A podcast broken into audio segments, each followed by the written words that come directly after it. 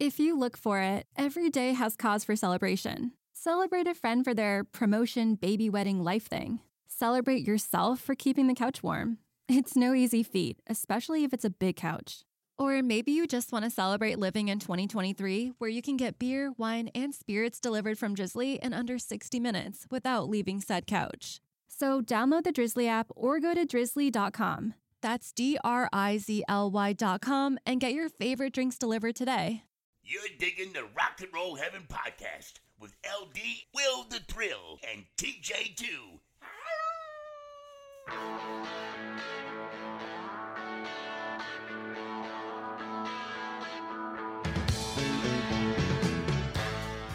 Hey guys, welcome to Rock and Roll Heaven, the podcast where we talk about the lives, careers, and deaths of famous musicians. I am your host, LD. Along with me for the ride, as always, is TJ2 the Deuce. That was like prolonged. Did yeah. You, did you torture it? Oh, it's worth it too. what are we drinking tonight? Oh God, it smells so good.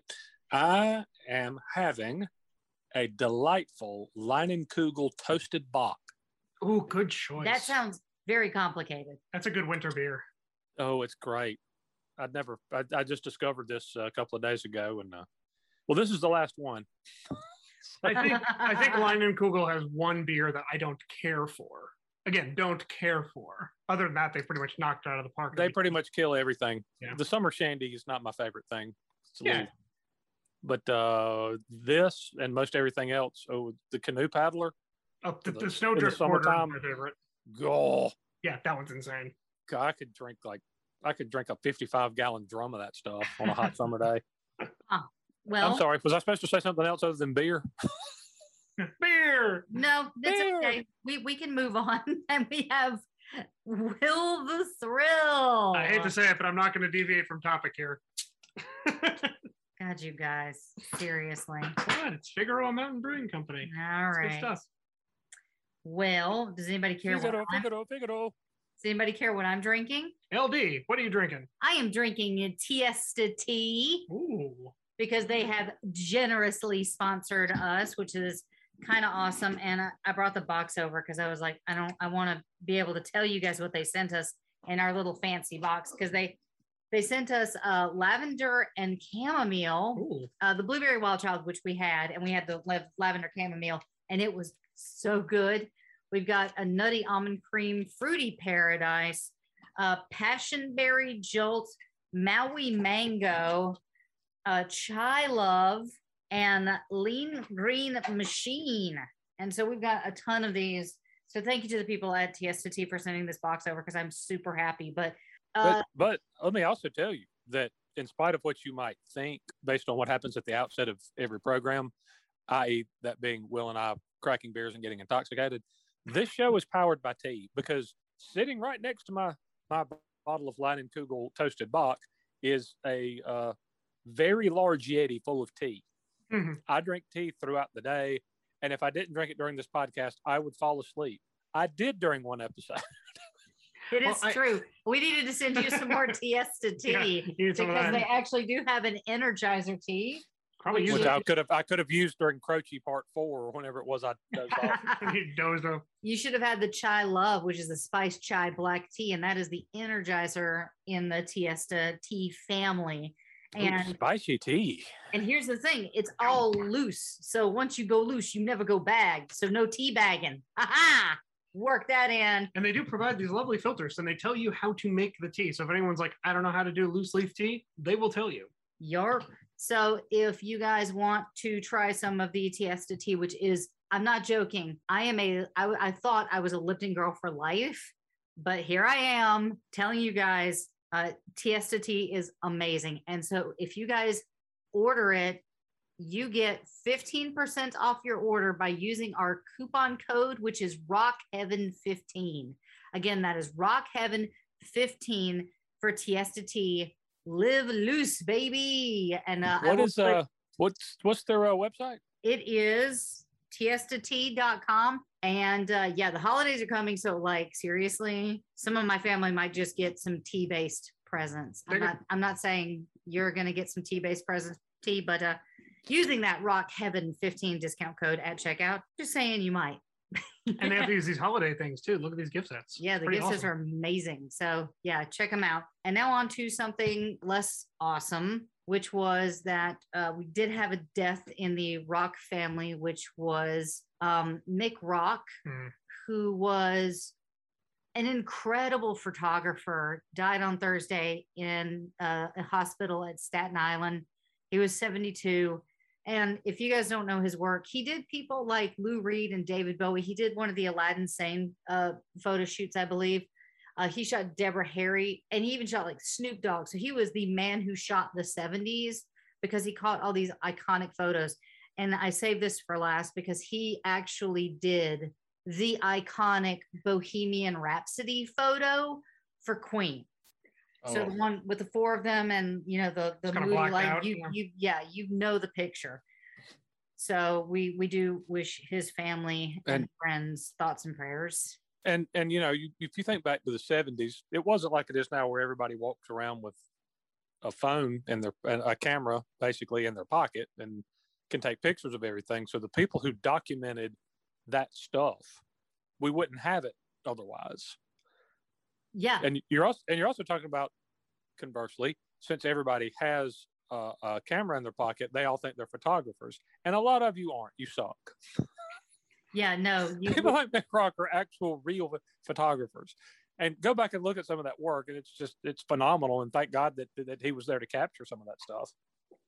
Well, he's even shot more recent people like Lady Gaga, like I said, um, Snoop Dogg and Rufus Wainwright.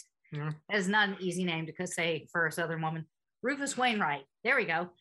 So uh yeah, I mean, and, and the thing that you're talking about photography is it's also an intimate thing when you're talking about celebrities. So in the 70s, you know, people like Annie Leibovitz and Mick Rock would have unfettered access to celebrities so he could get them at their most vulnerable, which was beautiful. And now a lot of times the celebrities are hiding because you said everybody has a camera and everybody thinks they're a photographer. And that is just not true. So your picture of, you know, Lady Gaga is never going to be as good, sorry, as, you know, Mick Rock's was. So Well, even even I who have to take pictures for as part of my job, I always tell people when they'll refer to me as a photographer, I'll say, no, no, no, no, no. I'm not a photographer. I'm a dude that takes pictures. There's a really big difference. I am not a photographer. your sister. I'm a person who takes pictures because he has to. your, your sister is the photographer of the family. Well, actually, Correct. like I got it, I got it from dad. I really got it from my dad. But uh, but yeah, we are the photographers in the family. You're the writer of the family. You know, we we know our strengths. So, um, and then uh, we didn't talk about this last week, but uh, number one, we got to go see the Monkees. we did. They're f- one of their final. Yeah, our neighbors are Yeah, happy our about neighbors this. are super happy about that. Um, yeah, we got to go see them, and they were amazing. Great show. Like at the Um, like at the zoo, or No, yeah, yeah, we went to the zoo, and were we you saw there for the poop flinging? Uh, they were actually guitar flinging. It was weird. Very Oh, strange. uh, that's different. But- But yeah, no, it was it was phenomenal because the you know the the two that remain were hilarious. They were so funny, and I we're actually going to start a TikTok, and the first video that is getting posted is my reaction to them doing Daydream Believer.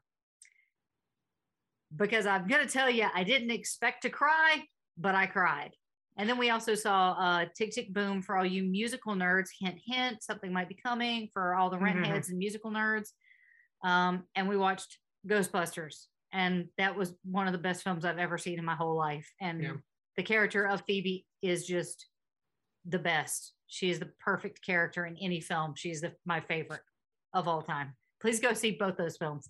I did nothing but uh, drink beer and watch football all weekend.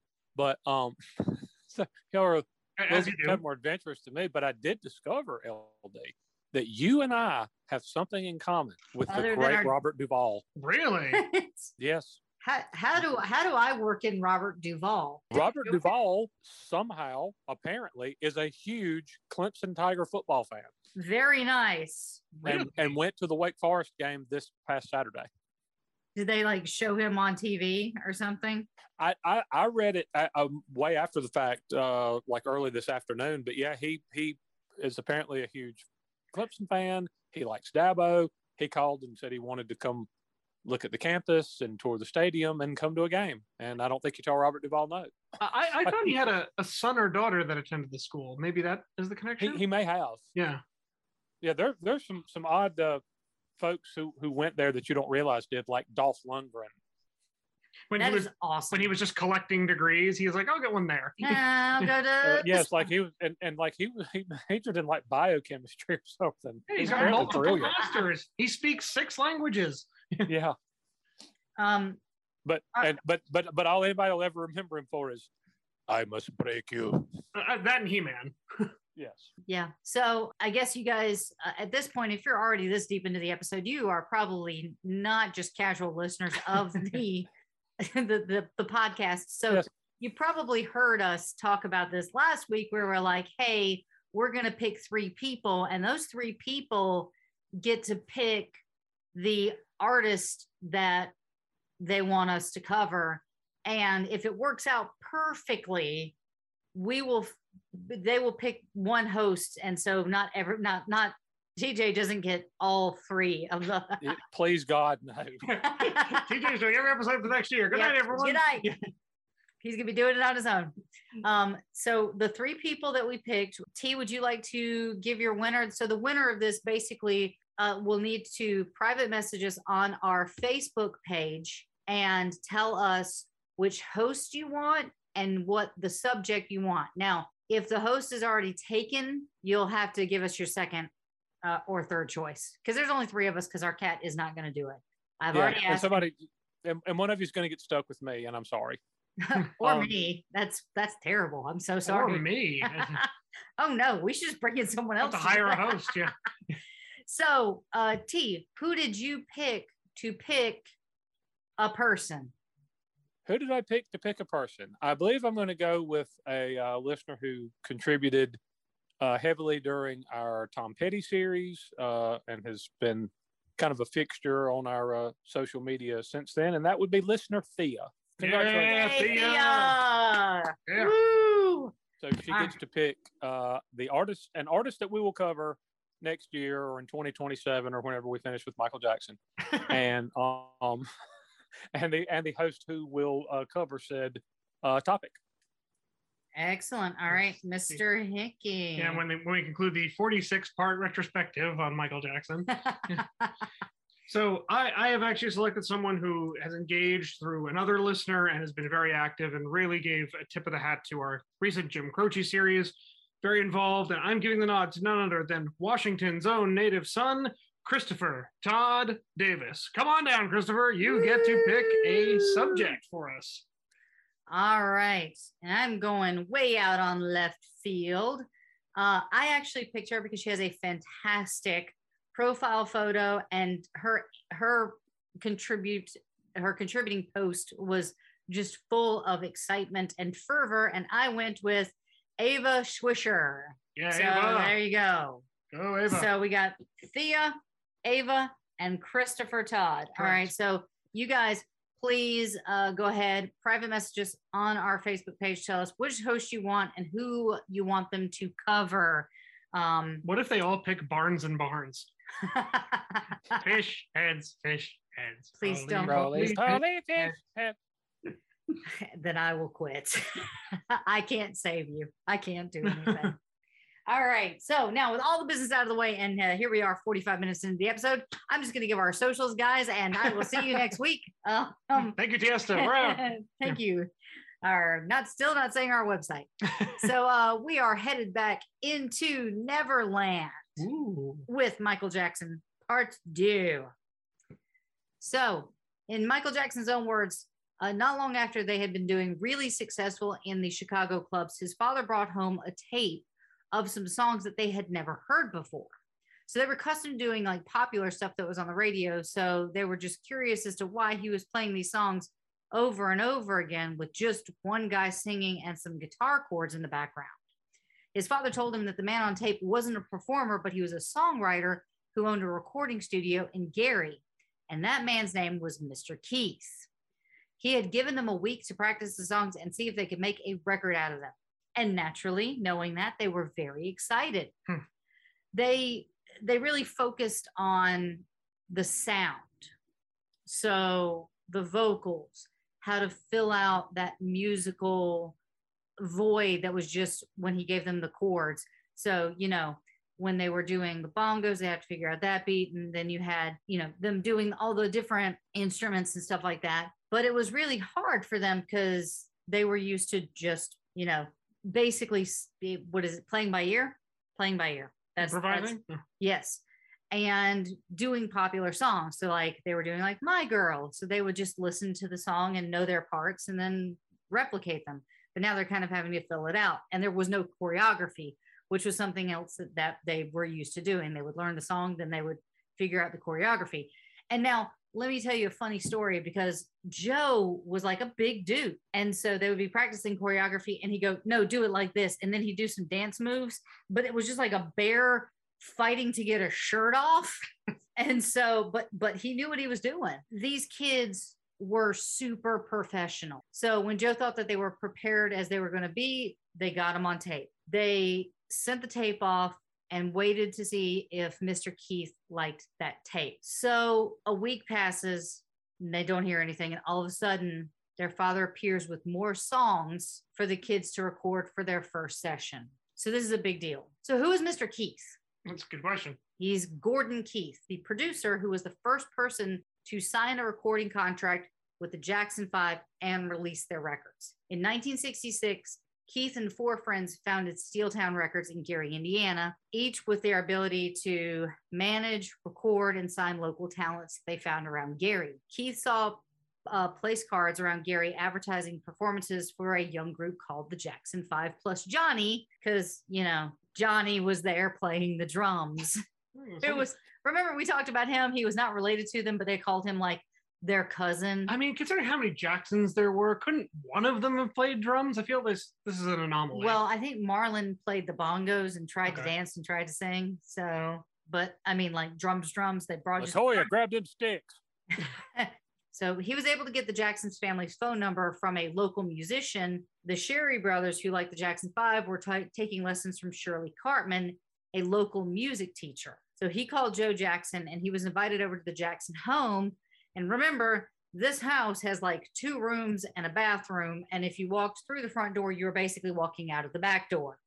it's the what you can sit on the toilet, answer the door, and open the window without moving. Yep. Yep. As Keith recalled, they set up in the living room. The furniture was pushed back and the equipment pretty much took up the whole room. The whole family was there. Janet was a babe in arms. They were getting ready to uh, go, and there was a thick cord that stretched between two of those amps that Michael was near, and that came up to his chest. Hmm. From right they were standing without a running start, he dr- jumped straight up from flat footed position right over the cords to clear it. He had my attention from right then and there. So, like, seriously, it was like jump rope. He just basically watched him like glide across. Because remember, Michael is a dancer. Mm. I mean, That guy could move. that guy could Yeah. move. I knew I was looking at a boy who was a superhuman. When they sang, Michael sang like an angel. Jermaine also had a great voice. Jackie could carry a tune, and Marlon could be in the room. Um, no, I'm giving. Marlon shit, but I don't even know why I'm targeting Marlon. But as he said, Marlon could really dance. You said it was like Winnie the Pooh and Marlon too, like a new book.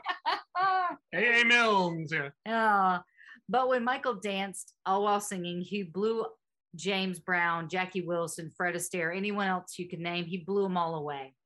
They sang a, a James Brown song, Cold Sweat, Jackie Wilson's Dogging Around, and Smokey Robinson and the Temptations, My Girl, and Just My Imagination. Well, I was flabbergasted, knocked out, blown away, speechless. End quote. Michael Jackson was just over the age of nine when Keith signed the Jackson Five to a management and recording contract in 1967. He recorded several singles with the group. The biggest of all was a song called Big Boy. Now, that became a local hit, and that was the song that I actually played at the end of last episode. Keith's work with the Jackson Five ultimately increased their notoriety and likely helped them attract the attention of Motown, which we will get into later. So what came out of that recording session was the first record deal with Steeltown had two singles that were eventually released.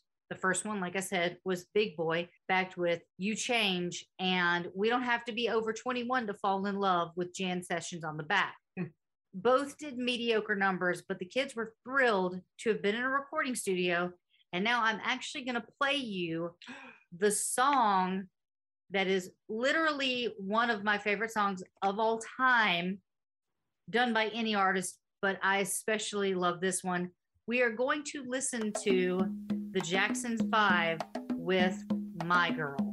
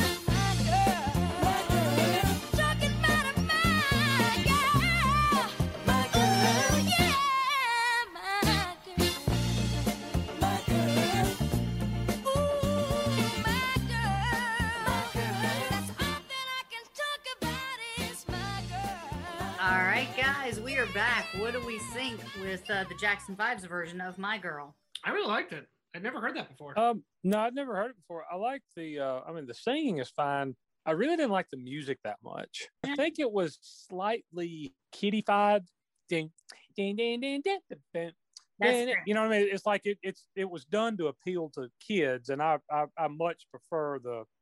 It's just not the same without that boop boo doo boop boo doo intro. Almost like a heartbeat intro.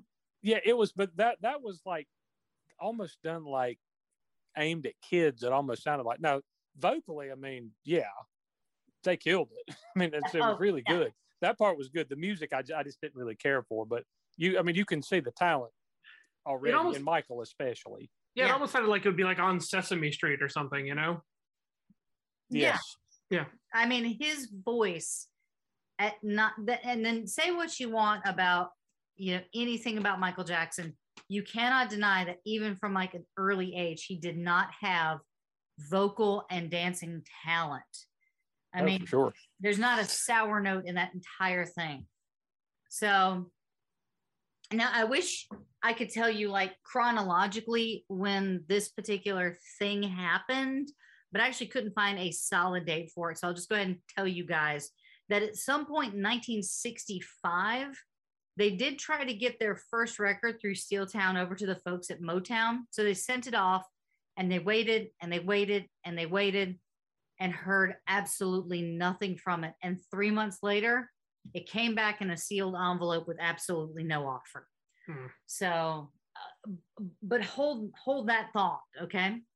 Now, at this point, the boys had played some pretty good clubs in Chicago, and their father had signed them up for the Royal Theater Amateur Night in town. So he'd gone to see BB King at the Regal the night that he made that live album that I'm pretty sure is in basically every single person's vinyl collection. I know it's in mine. I know it's absolutely in mine. Um, but that's the time when they were there, they would sweep the show three weeks straight at the Regal. Three weeks straight, they would kill it and they would win this contest. And they had a new song every week to keep the regular audiences that would come in to see them just guessing. So some of these performers, other performers that were playing, would complain because they said that it was greedy for them to keep going back again and again. But the Jacksons were like, dude, you're doing the same thing. You're showing up at the exact same content. Just like because we're winning, it doesn't mean that we shouldn't be here. um, yeah. you guys are showing up every week too. So You show up every week and you lose. yeah, so there you go. That's dedication right there. Now there was a policy at the theater that if you won three times straight, you got invited back for a paid show for thousands of people, not the dozens of people like the audiences that they were used to playing at Mr. Lucky's and other bars. So you guys remember Mr. Lucky's in the first episode that they would they would go and play. And they'd make like seven dollars a night. They got an opportunity, and the show that they were actually attending was headlined by Gladys Knight and the Pips Nice. who were breaking in a little song that no one knew at the time called I heard it through the grapevine. Uh, are you are you familiar with the song Dear Will I think, I think I've heard of the song. yeah, uh-huh. Grapevine, you Yeah, say. yeah. Never heard of it. yeah. It's not like we don't have all the California raisins on our shelf over here. We actually do. We That is have- not a superlative. That is Uh, no, I, I, have a cou- I have a couple myself. Yes. I will have to post that. So after the show, there was one more big amateur show that they felt like they needed to win, which was the Apollo Theater in New York City. Hmm. Uh.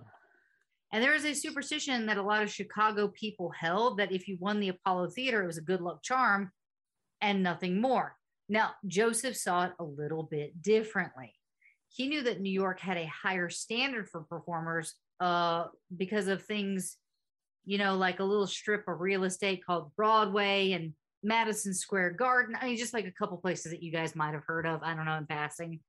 You uh, you heard of this uh, Madison Square Garden? Eh, It's like if they, Um, could, they could what do they grow there, like shorter, right? Turnips or Uh, you know what? I'm, I think that it's mainly peaches. Like a- Ah, Yeah, I like- like peaches. Yeah, yeah. I drew a like picture. uh, in a sea. Yeah. that is my favorite Beatles song. You leave it alone. Is it, is it James Madison's garden? I think we need clarification. oh, it's high collars from now on, kids. So it's August of 1967, and the Jackson Five are performing at the famed Apollo. They actually got there early enough where they could get a, a guided tour of the theater, which is at 125th Street. Wait, I said that like super touristy. It is 125th Street 125th like Street. I didn't ever live in New York. My bad. 125th Street.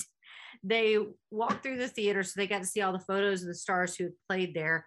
And the big thing is Michael again would just stare at these photos of the black performers that came before him, people that he had actually been learning about and through and adding to his own kind of um, stage presence. He would be, you know, like James. Stealing from. Just say it.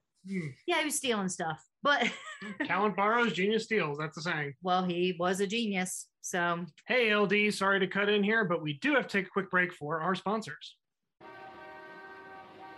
Does picking an outfit have you running a little too fashionably late? We get it. Great taste takes time. That's why Drizzly, the number one app for alcohol delivery, has your back with the largest selection of beer, wine, and spirits delivered in under 60 minutes. Convenience never goes out of style. So if you need to spend some extra time in the mirror instead of at the store, download the Drizly app or go to drizly.com. That's D R I Z L Y.com today. And now we are back. Great. So let's head back to the land of the Jacksons. Now, the the thing about the Apollo is it's a theater, so therefore it's got a good luck charm, Mhm. which is a log that was supposed to have come from the fabled Tree of Hope, which is mounted on a pedestal backstage. According to legend, the Tree of Hope stood in front of Connie's, which was a, a restaurant and bar that Louis Armstrong performed in the famous Harlem version of Fats Waller's Hot Chocolate. Over the years, hundreds of performers would stand under that tree and touch it for good luck. It had become a tradition. When Seventh Avenue was widened during New York City's, you know, uh, boom, the construction actually had the tree uprooted. But Bill Bojangles Robinson arranged for the Tree of Hope to be moved, and he was the one that was supposed to said to have named it and he had it moved to 132nd Street. And eventually the tree was cut down. Mm. Okay, all that remains of the actual tree is a plaque now in its final location. But a small log from the tree was mounted on a pedestal backstage, and it became tradition for a first timer to touch the tree before they went out on stage, and it would be destined to have good luck. So the perform- Well, and, but now, now that see, and this is a, a little known and lesser told part of that. It actually led to a lot of problems because what did you say the guy's name was? Bill Bojangles. uh, Bill Bojangles Robinson. Yeah, I, there, there was there ended up being a ton of problems when he would walk up to performers and say, "Hey, you want to touch my log?" Anyway, uh, you're the worst when you're tired. Would you guys like to take a guess whether or not anyone in the Jackson Five touched it? I'm going to say Tito was all up on that log. All right. You're going Jermaine. You're going Jermaine? Was it Okay. Marlon? Was This- it Marlon? Okay. Nope. It was apparently all of them. That's a trick question. All of them except for Michael, who did it twice. Well, we saw how that played out. so he so all the kids apparently like rubbed it took their place on stage like and then the curtain was about to open for them and michael like ran back and rubbed it again for just you know a, a little bit of extra good luck because it must have worked because that night they won showtime at the apollo I thought we were going to summon the effect of, and to this day, Tito is still in the tree. well the tree's not Which, there anymore it's just the log which on on a serious note, for a bunch of kids to go and win over the Apollo crowd is very impressive. That is, because they're yeah. not going to cut you slack just because you're a bunch of kids. If you suck, they will tell you that you suck. yeah yeah and, and what a milestone to check off too to play the Apollo. I mean, Quite quite famously, they will tell you that you suck. yes, Uh, yeah. Isn't that like, can't they just boo you off stage? Is that the stage where you get like literal hook off? at the Apollo. Yes.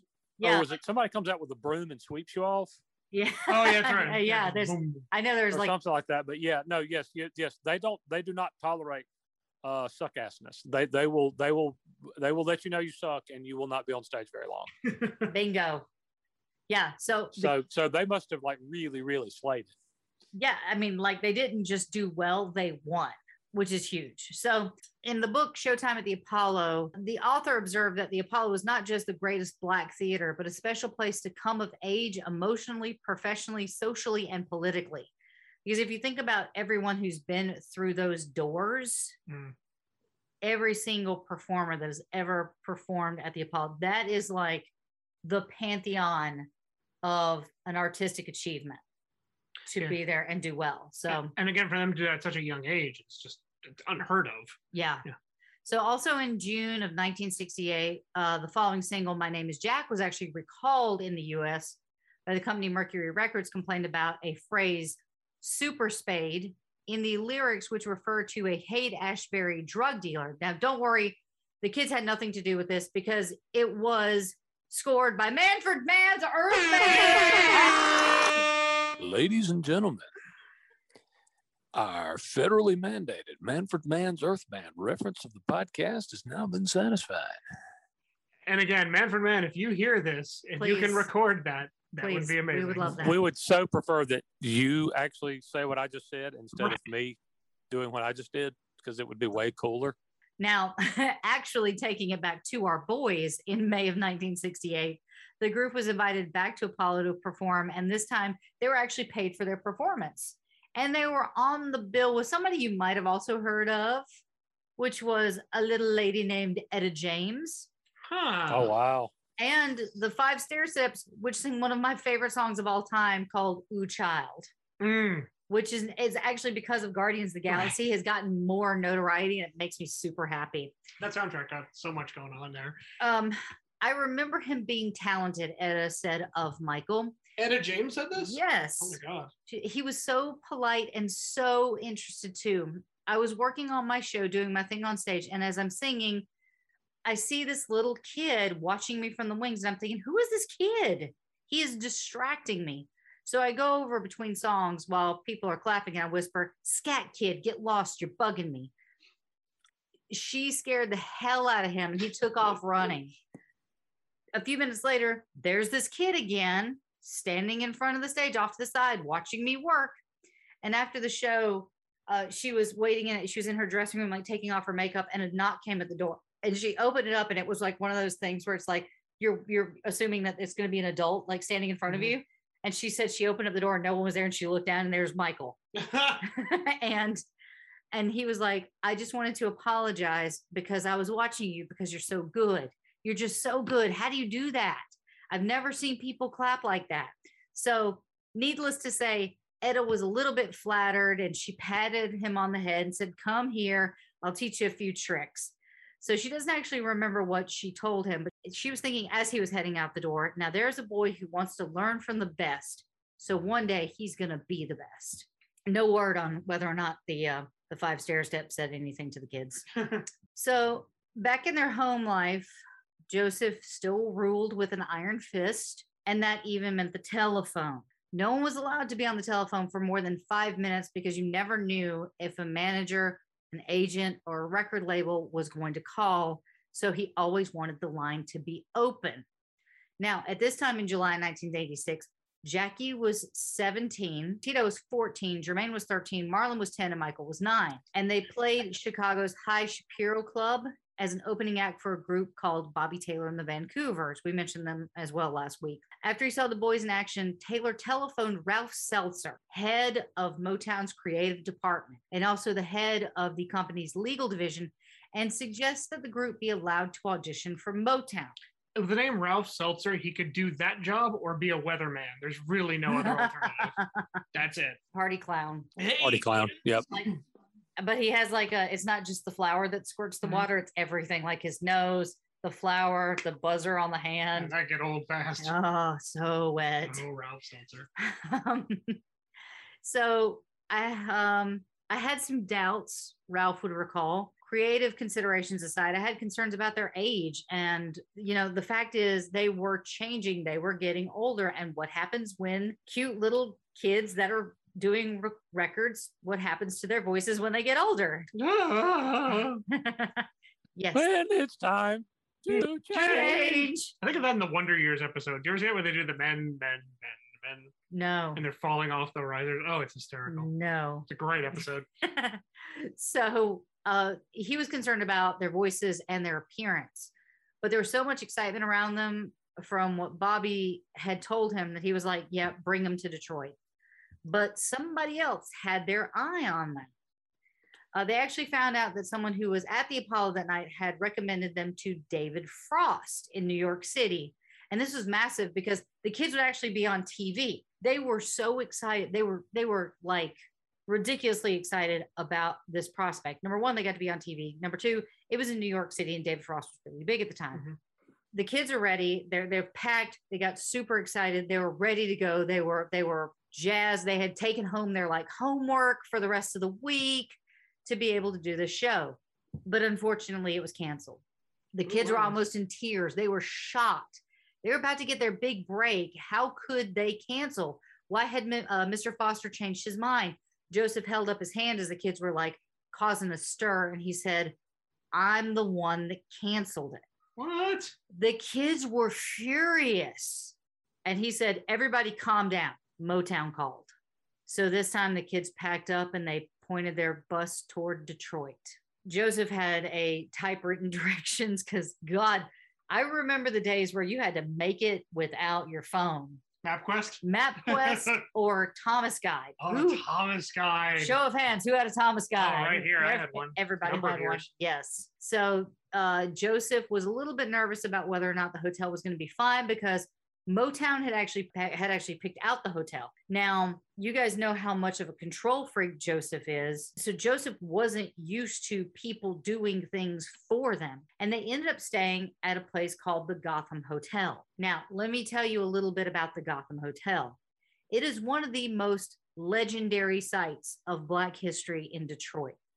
The building stood at 111 Orchestra Park at John R., about two blocks south of Alexandrine Street. And literally, the amount of African American Black artists who stayed there is a who's who. It was Jackie Robinson, Langston Hughes, Ella Fitzgerald, Sammy Davis Jr., Billie Holiday. And with more and more African Americans moving to the city for good paying factory jobs, Detroit was in need of something that was more than a motel, more than a hotel, but fancier. And indeed, the city entered the 40s, there were only seven or eight hotels that served the Black community in Detroit, if you could even call them that. Some were nothing but flop houses. Black people from Detroit, I don't know, Detroiters were deserving of something better. And so they built the Gotham, which was considered a monument to our race. And noting that its location was in a refined neighborhood, it was a testament that African Americans were making progress in Detroit.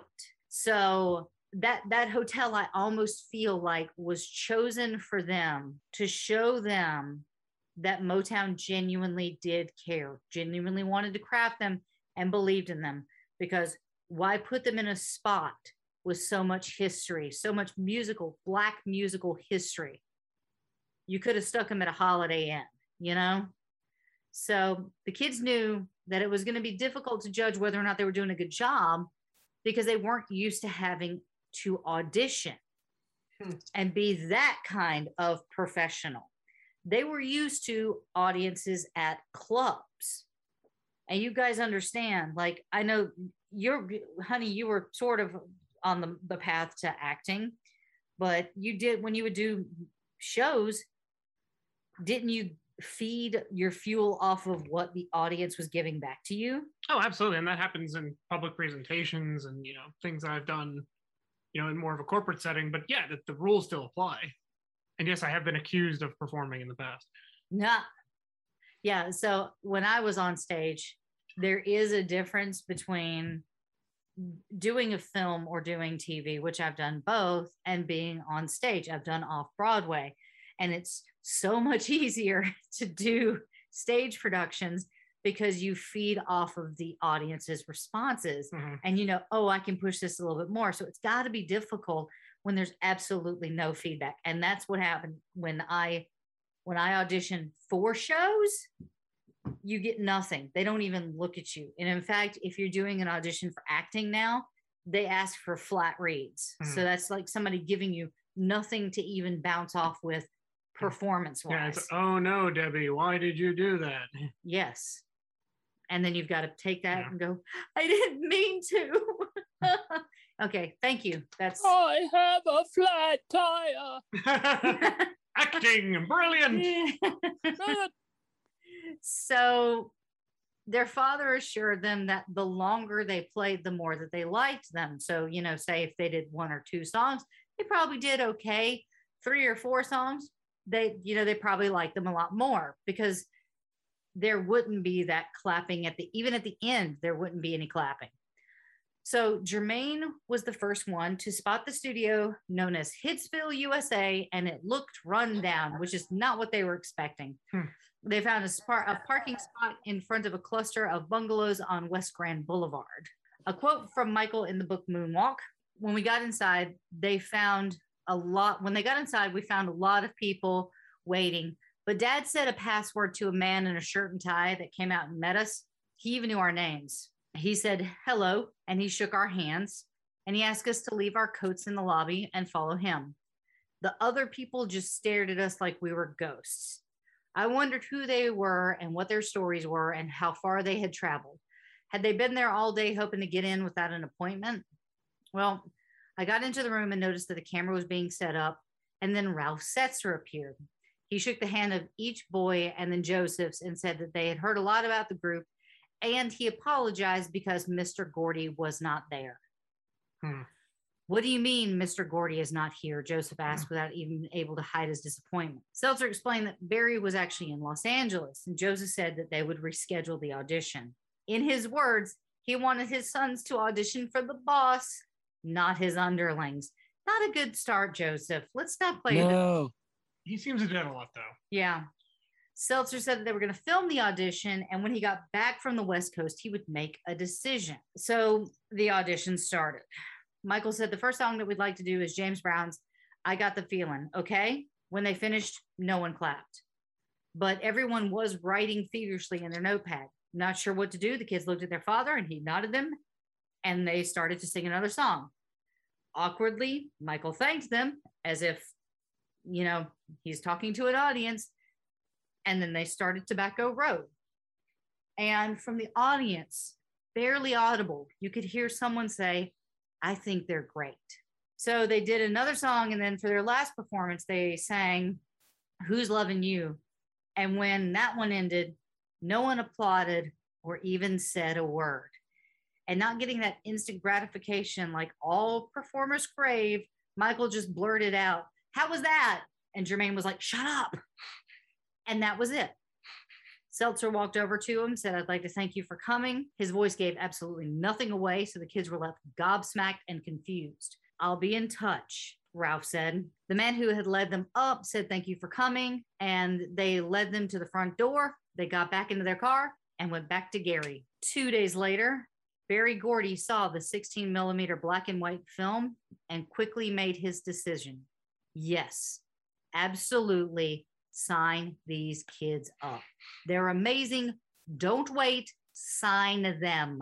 So on July 26, 1968, Ralph Seltzer summoned Joseph to his Motown office for a meeting. During the two hour conference, he explained that Berry Gordy was interested in signing the Jackson Five to the label and then outlined the kind of relationship he hoped the company would be able to develop with the Jackson youngsters. These kids are going to be big. Seltzer presented uh, Joseph with the standard nine page contract from Motown. It never occurred that he would probably need to bring a legal counsel to such an important meeting. And Seltzer hadn't suggested it because why would he? It's in his best interest to not have legal counsel for someone who is signing a a contract. And based on what we've seen of previous artists we've covered, nine pages does not seem like a lot. No. There's usually a phone book of stuff that they don't read, and that's what gets them in trouble. But also the thing Yeah. is I think it's a very concise contract Hmm. and no one was allowed to take the contract home and look it over. So Which. Oh, that's yeah, that's that's usually a red flag.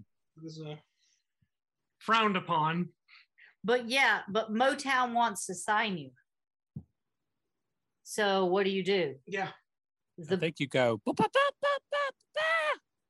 And that's exactly what they did. Yes. It says I'm it. just gonna do that in there. I'm gonna I'm Yeah. just gonna do that in every episode. Fair enough. The Seltzer began with clause number one, which stated that the agreement was for a term of seven years. And immediately Joseph is like, no, no, no, no, no. That's too long. He's got a point. It should only be one year. Now, that is unheard of with a Motown artist. The minimal agreement is five years because it takes that long to develop somebody and see a return on the company's investment, which I can kind of sort of see that. Who was it that we were talking about that like Whitney? She hadn't made a she she was signed and they didn't make an album. They didn't make an album and they didn't make an album. So it took almost two years. Yeah. yeah. So it takes a while for you to get the artist developed, recorded, mixed, and put them out there and then start seeing a return on your investment. So Ralph picked up the telephone and called Mr. Gordy. He explained the problem and handed the phone to Joseph, whom Berry had never met. And uh, after the conversation, Joseph hung up. He said he's going to think about it. Joseph told Ralph. Two minutes later, the phone rang again, and it was again Berry who wanted to talk to Joseph. Explained to Joseph, as far as he was concerned, the real issue is a basic matter of trust. If Joseph was really going to believe that Berry Gordy and Motown would have the best interests of the kids in mind, he, he was willing to pay for their accommodations, recording sessions, rehearsal time for seven years. Now, however, if Joseph insisted on changing the clause, then it would be changed because he wanted what was best for the kids. So Hmm. Joseph smiled, gave the thumbs up, and Seltzer got back on the phone. And after a couple minutes, he had an assistant come into the office, take some dictation for, from Gordy. And about five minutes later, she returned with a new clause, which stated the group was obligated to be under the Motown umbrella for only one year. Joseph beamed because he thought he had won a strategic battle against the Berry Gordy. No, no, no, no. Hold for a second. No, no. Let's no. just hold on to that thought for one sec. Ralph quickly explained the rest of the contract, and Joseph nodded his head, called the boys into the office, and said, We got it, boys, Joseph announced. And the kids were in a flurry. They were congratulated by Ralph Seltzer and a firm handshake, from Joseph. And he said, Let me be the first one to welcome you to Motown. Hmm. So after leaving Ralph Seltzer's office, Joseph telephoned Richard Aaron, a man who had he had hired as their lawyer and sort of the group's unofficial co-manager. Joseph called me up and said that he had signed with Motown and there wasn't much I could do or offer at that point. so the guy you had as your legal counsel, Oopsie poopsie. you went ahead and signed a major contract with a major label without counsel. Hmm. So, yeah, I guess there's not much you can do once you sign the contract. And it's easy to understand why Joseph would just sign a deal. It was Motown. We're talking Motown. However, there were a couple problems with the contract, Yeah. and a lot of them will cause problems for the family later down the road, which I'm pretty sure that somehow I will shoehorn into another episode. But the big ones were clause five, for example, which stated that the Jackson Five would be unable to record for any other label at any time prior to the expiration of five years. Okay. Okay, so what Joseph thought was a win in only giving the kids one year actually locked him into a six year contract. Ouch. So the kids would have the protection for one year. And then after that, five years would have to pass before they could record for anybody else. Oof. Yeah. That's rough. Yeah. So uh, another one stated that Motown would choose all the songs that the groups would record, and the groups would record each song until Motown execs were pleased with it. However, they weren't obligated to release any of those recordings. So basically, just because a song was recorded and they spent their time recording it, wouldn't be issued to the public and they wouldn't get any cash. Hmm. And so, speaking of cash, I don't actually want to get into the money aspect of that because you know the contract is never suited for the artist. Okay. Almost never. Yeah. Another crazy part of the clause basically said that if anyone left the group, that they weren't allowed to say that they were part of the Jackson Five. Now, there's already a precedent for this. When Florence Ballard was fired from the Supremes in 1967, she wasn't able to promote herself as being a member of that group. Her biography for ABC, when she signed to that label as a solo artist in 68, only stated that she was a member of a popular female singing group. It's the freaking Supremes. Yeah, well, she Yeah. couldn't say that she was a member Wow. of it because she broke contract. Wow. And this could cause a big problem for the Jackson Five, even though Joseph might not have realized it at the time. This also meant that Motown could, at any time or place, change a member of the group without telling anyone. In other words, if Tito acted up, he could be bounced from the act and replaced by someone else selected by Motown. Not even Joseph could pick. And it didn't have to be harvested from the kids he already had. Like they couldn't throw in another kid Oh yikes. but the most limiting was clause number 16 that stated motown owns all the rights titles interest in the names jackson 5 and the jackson 5 Wow. in other words they may have gone to the company as the jackson 5 They weren't going to be leaving that way. When the Supremes wanted to leave the label in 1972, they were welcome to go, but they would have to change the group's name to something else. And so they actually stayed on the label. Hmm. So on the 26th of July, 1968, a tiny little signature was added to a sheet of paper in barely legible handwriting. Michael Jackson signed the deal, Michael Joseph Jackson. Just as a side note, the signature actually meant nothing because he was nine and a minor, which That's what I, I was actually about to ask. At, at, at a certain point, these are these are all legal minors. This can't possibly be bi- legally binding, can it? well, not really. Huh. Joseph was the the real mouthpiece, this the the entity that was signing it for his kids. But they did this as a formality to make the kids feel like they were actually a part of the Motown family and the process. So they would give everyone a contract. So it was not legally binding because he is a minor, but it was just a really cute little thing they did for them. I think it's adorable. No, look, no, look, look how look how uh, how cutely we're uh, screwing you. Pretty much. Adorable. Immediately after signing to the label, the Jacksons began to record at the Motown studios under the direction of Bobby Taylor, who had really discovered them in Chicago. Uh, and this will become a thing in a little bit as another character gets introduced that you guys all probably know. But he was the one I feel like actually discovered them in Chicago. But Mr. Keith was the one I think actually you know, a lot of people are credited with discovering them, but I think Mr. Keith is kind of the nexus. And then Bobby Taylor, who discovered them in Chicago. So those were like the two. Now, someone gets introduced in just a couple minutes, and you'll see why it was like, a, oh, that's why you said Hmm. that. So over the few months, they would spend their weeks in Gary attending school and weekends and as well as some weeknights, uh, sleeping on the floor of Taylor's apartment as they were recording for Motown. They recorded 15 songs, most of which would surface later on their albums. Now, at Christmas time, Berry Gordy, you know, since we're almost Christmas, we're getting Christmassy. you know how much I love Christmas. Before Thanksgiving. Yeah. Oh, right, um, so at Christmas time, Berry Gordy hosted a party at the Detroit estate that he had purchased in 1967 for around a million dollars, which is like what seven million now.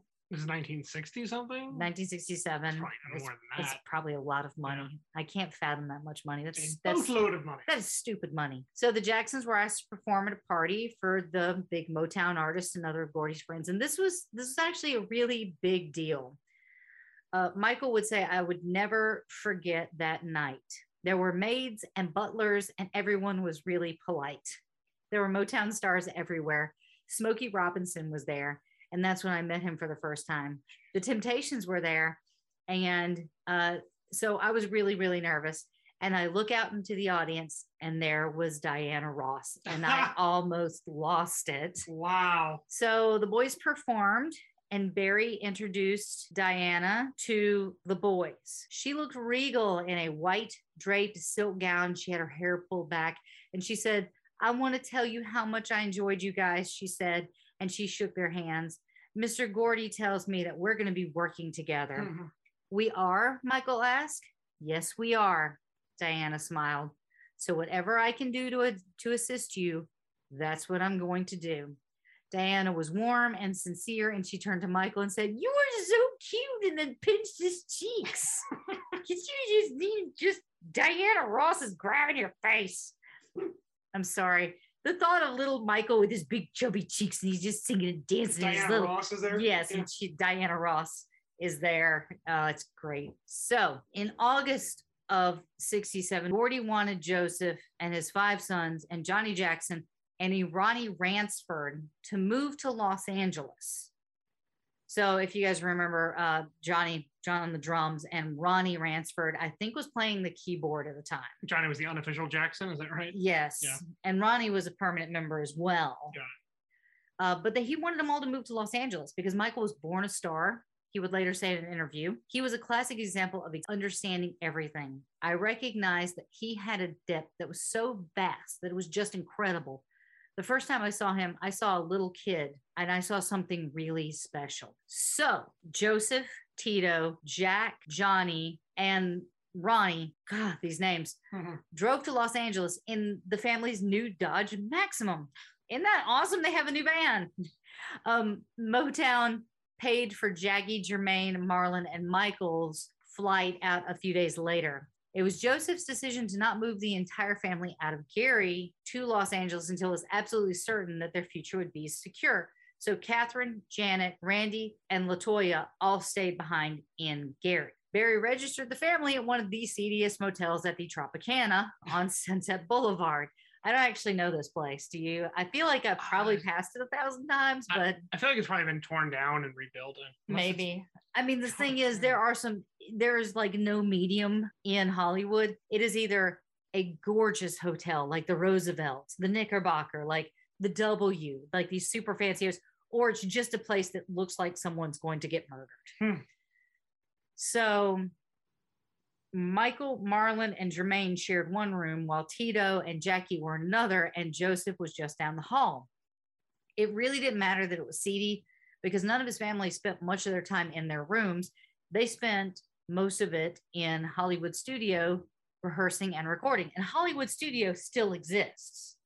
Hollywood Studio Yeah, I think it's actually near your old building. is on Sunset. Mhm. Oh yeah, no, I know where that is. Yes, yes, it is still there.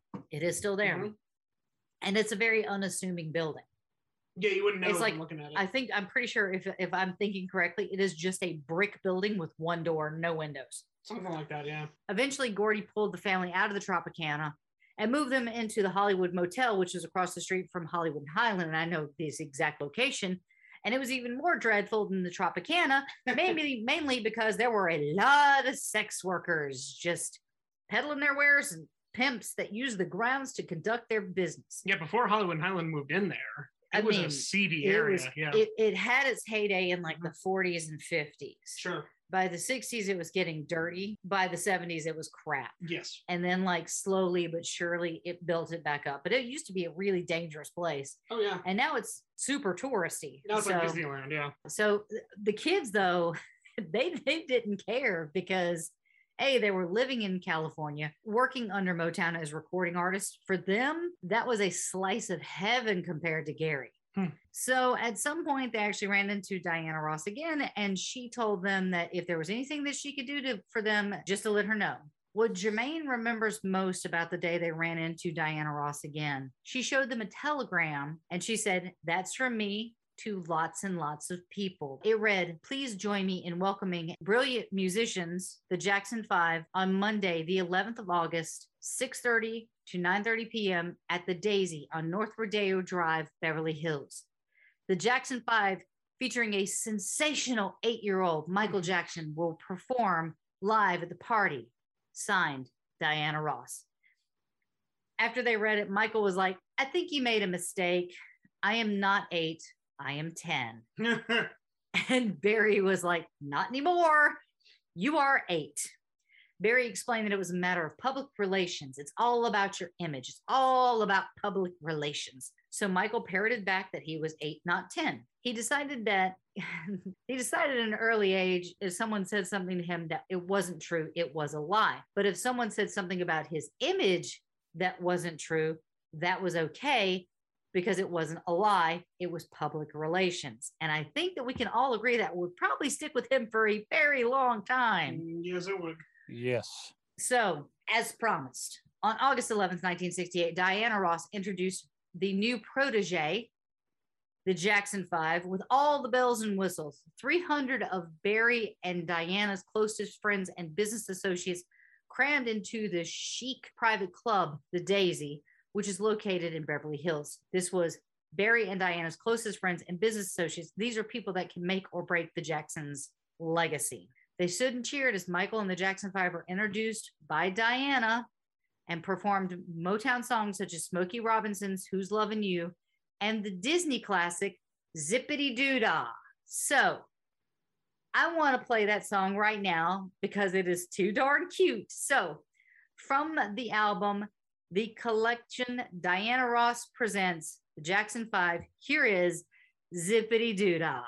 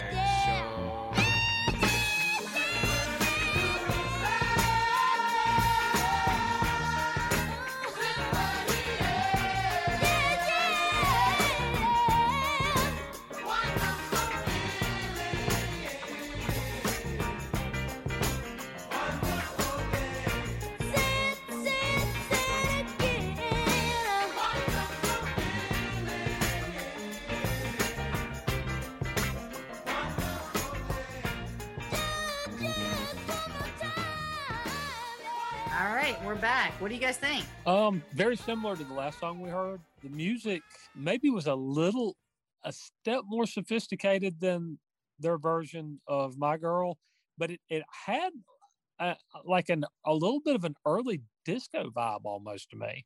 Yes. But the I mean, but again, the vocals uh, vocally it was it was very good. Yeah. Reminded me very much of a musical. I'm sure we're going to cover in the not so distant future. In the not so Yeah. distant future.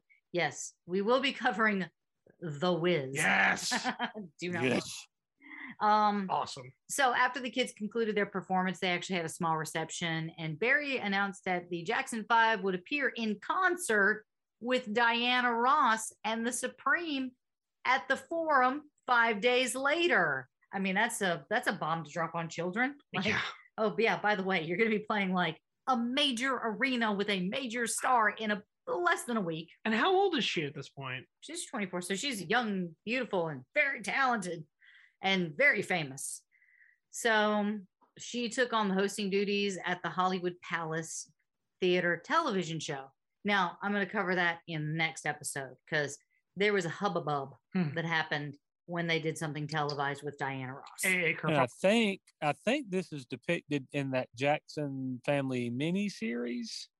Yes, we will get to it though, so don't Yes, yes. don't blow this don't don't blow the secret now the kids were still in school at this time but what happens when you start gaining notoriety people start recognizing you and people start invading your life and the kids could not have a normal schedule at school number one because all the kids knew them would hear them and would start following them around but people would stalk his school they would look through the windows in Oh, wow. classes and try to get autographs during school. So it became impossible for the kids.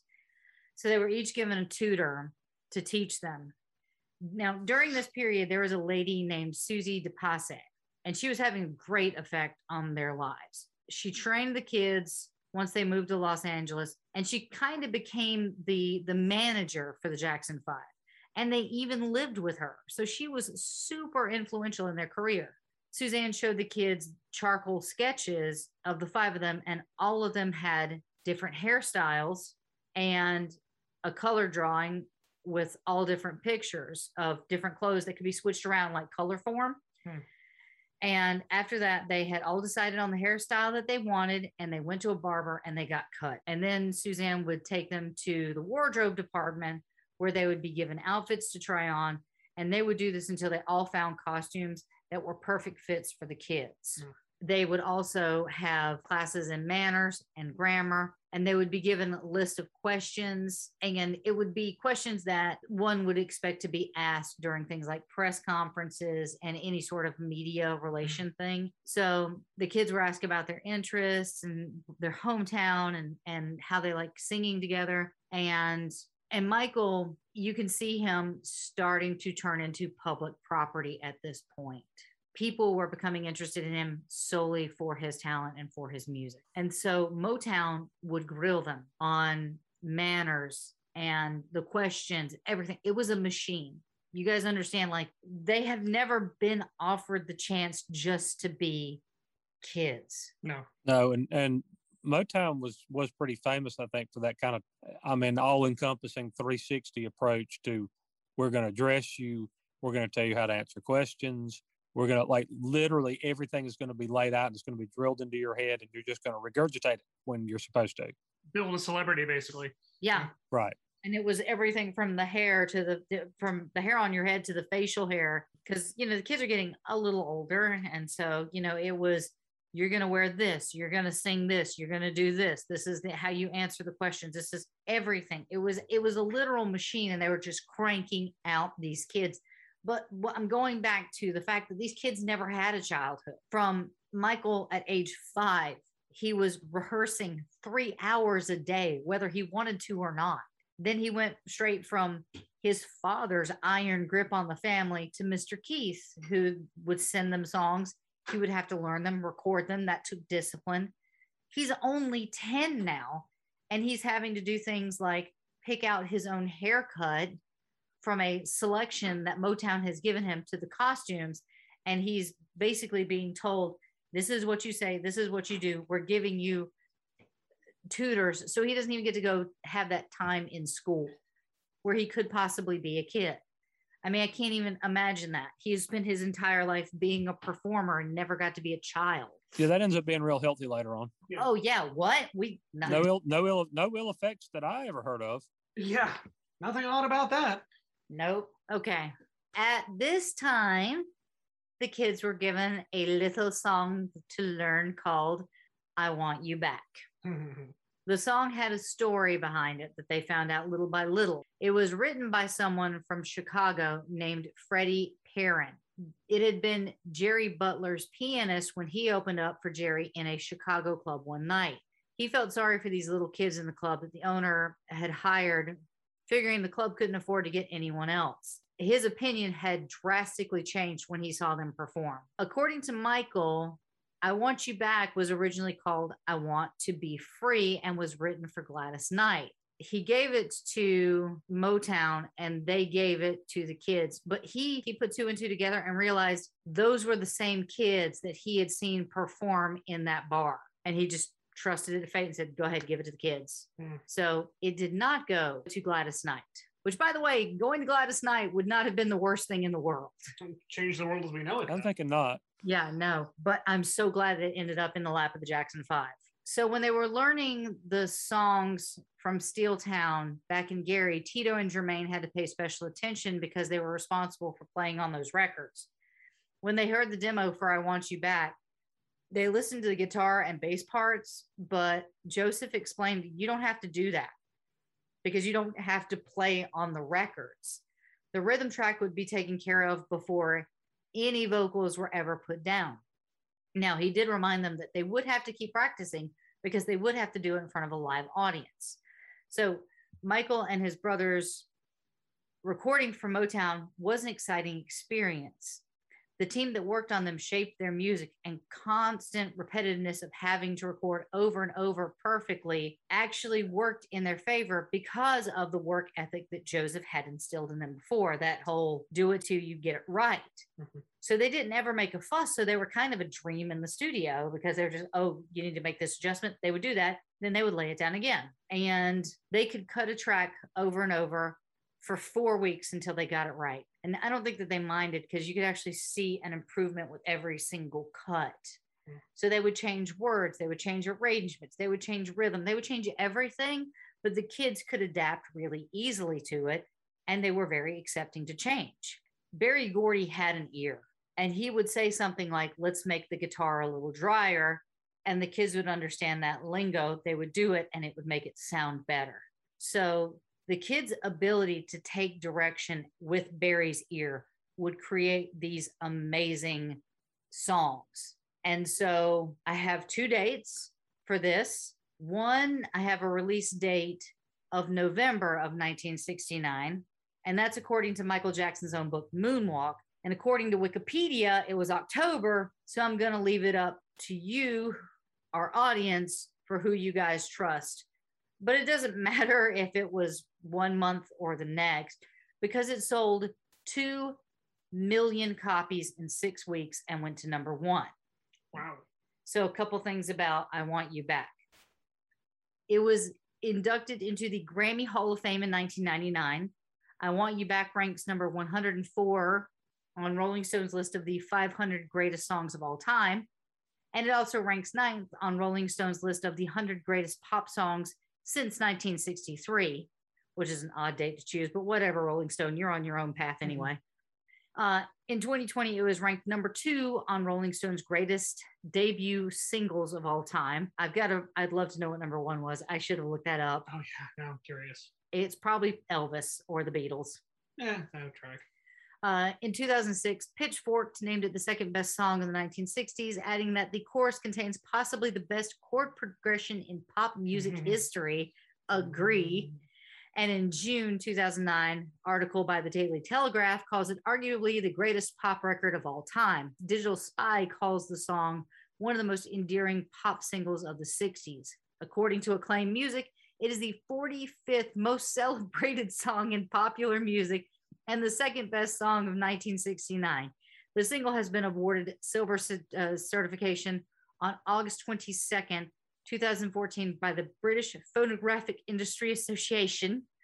I Want You Back has long been considered one of the most sampled songs in Hmm. all of hip hop music. Mhm. It has been sampled over 60 times since its release by arti- artists including Jay Z, the Notorious B.I.G., and Justin Bieber. The song was included in the soundtrack for the 2014 film Guardians of the Galaxy. And that's where I'm going to end this episode with a mm-hmm. song that started it all. Here is I Want You Back. But we're going to say our goodbyes before we do that. So And our socials. we're going to do our socials. You act like I don't remember we have to do our socials. If you think we're doing a good job on the show and you want to throw some coin our way, we would love that. You can do it at patreon.com backslash rock and roll heaven. And as an aside note, if you guys could, if you're loving the show, head over to Apple Music and give us a five star rating and write a review. It only takes a second, but it really helps the show out. If you're not going to give us five stars, please email us first and talk to us about that because I want an open dialogue with you guys. So uh, if you want to hang out with us on Twitter, that's at Rock and Roll LT. Our Instagram, Rock and Roll Heaven LT. Our Facebook, Rock and Roll Heaven Pod. Still not saying our website. And you can email us at rockandrollheaven at gmail.com and make sure to check out all the other awesome Pantheon podcasts, pantheonpodcast.com, and make sure you get your order in for Tiesta Tea Rock Heaven 15. All this will be in the show notes along with the application if you guys still want to audition for the show that I'm working on where uh, it's a rodeo show and we are looking for tie down ropers, barrel racers, and saddle bronc riders. And that is about all I got to say. So, from all of us here, Rock and Roll Heaven, to all of you out there, just remember the light at the tunnel might be your stupid neighbor who's already putting up Christmas decorations before Thanksgiving. Should be illegal. Don't do that. Be good to each other and think about each other. All right. TJ, do you want to say anything? I think he fell asleep again. Travis. Yeah, he might have. I- he might have actually- him. He might have fallen asleep. Well, Travis says good night, everybody. Tra- Travis is asleep. he, I'm sure, I'm sure that he would say, "Bye, everybody," in his in his little voice. I don't know how he does. Bye, everybody. It's good. I, um, I- think- I I- I okay, understand It's that. like he's in the room. Yep. I he is in the room, but he's probably just asleep. All right. Would you like to say good night? Good night and good luck, everybody. Guys, I hope you have a fantastic Thanksgiving. Please make sure that you get a designated driver if you choose to drink, or an Uber or a Lyft or anything. Just remember, guys, we are big advocates here for not drinking and driving. So I hope you guys have a luscious Thanksgiving. We will talk to you guys next week. So here is the Jackson Five with the seminal song of 1969, the one that started it all, everybody's first opportunity to hear Michael Jackson's voice, backed by the other four Jacksons. Here is I Want You Back.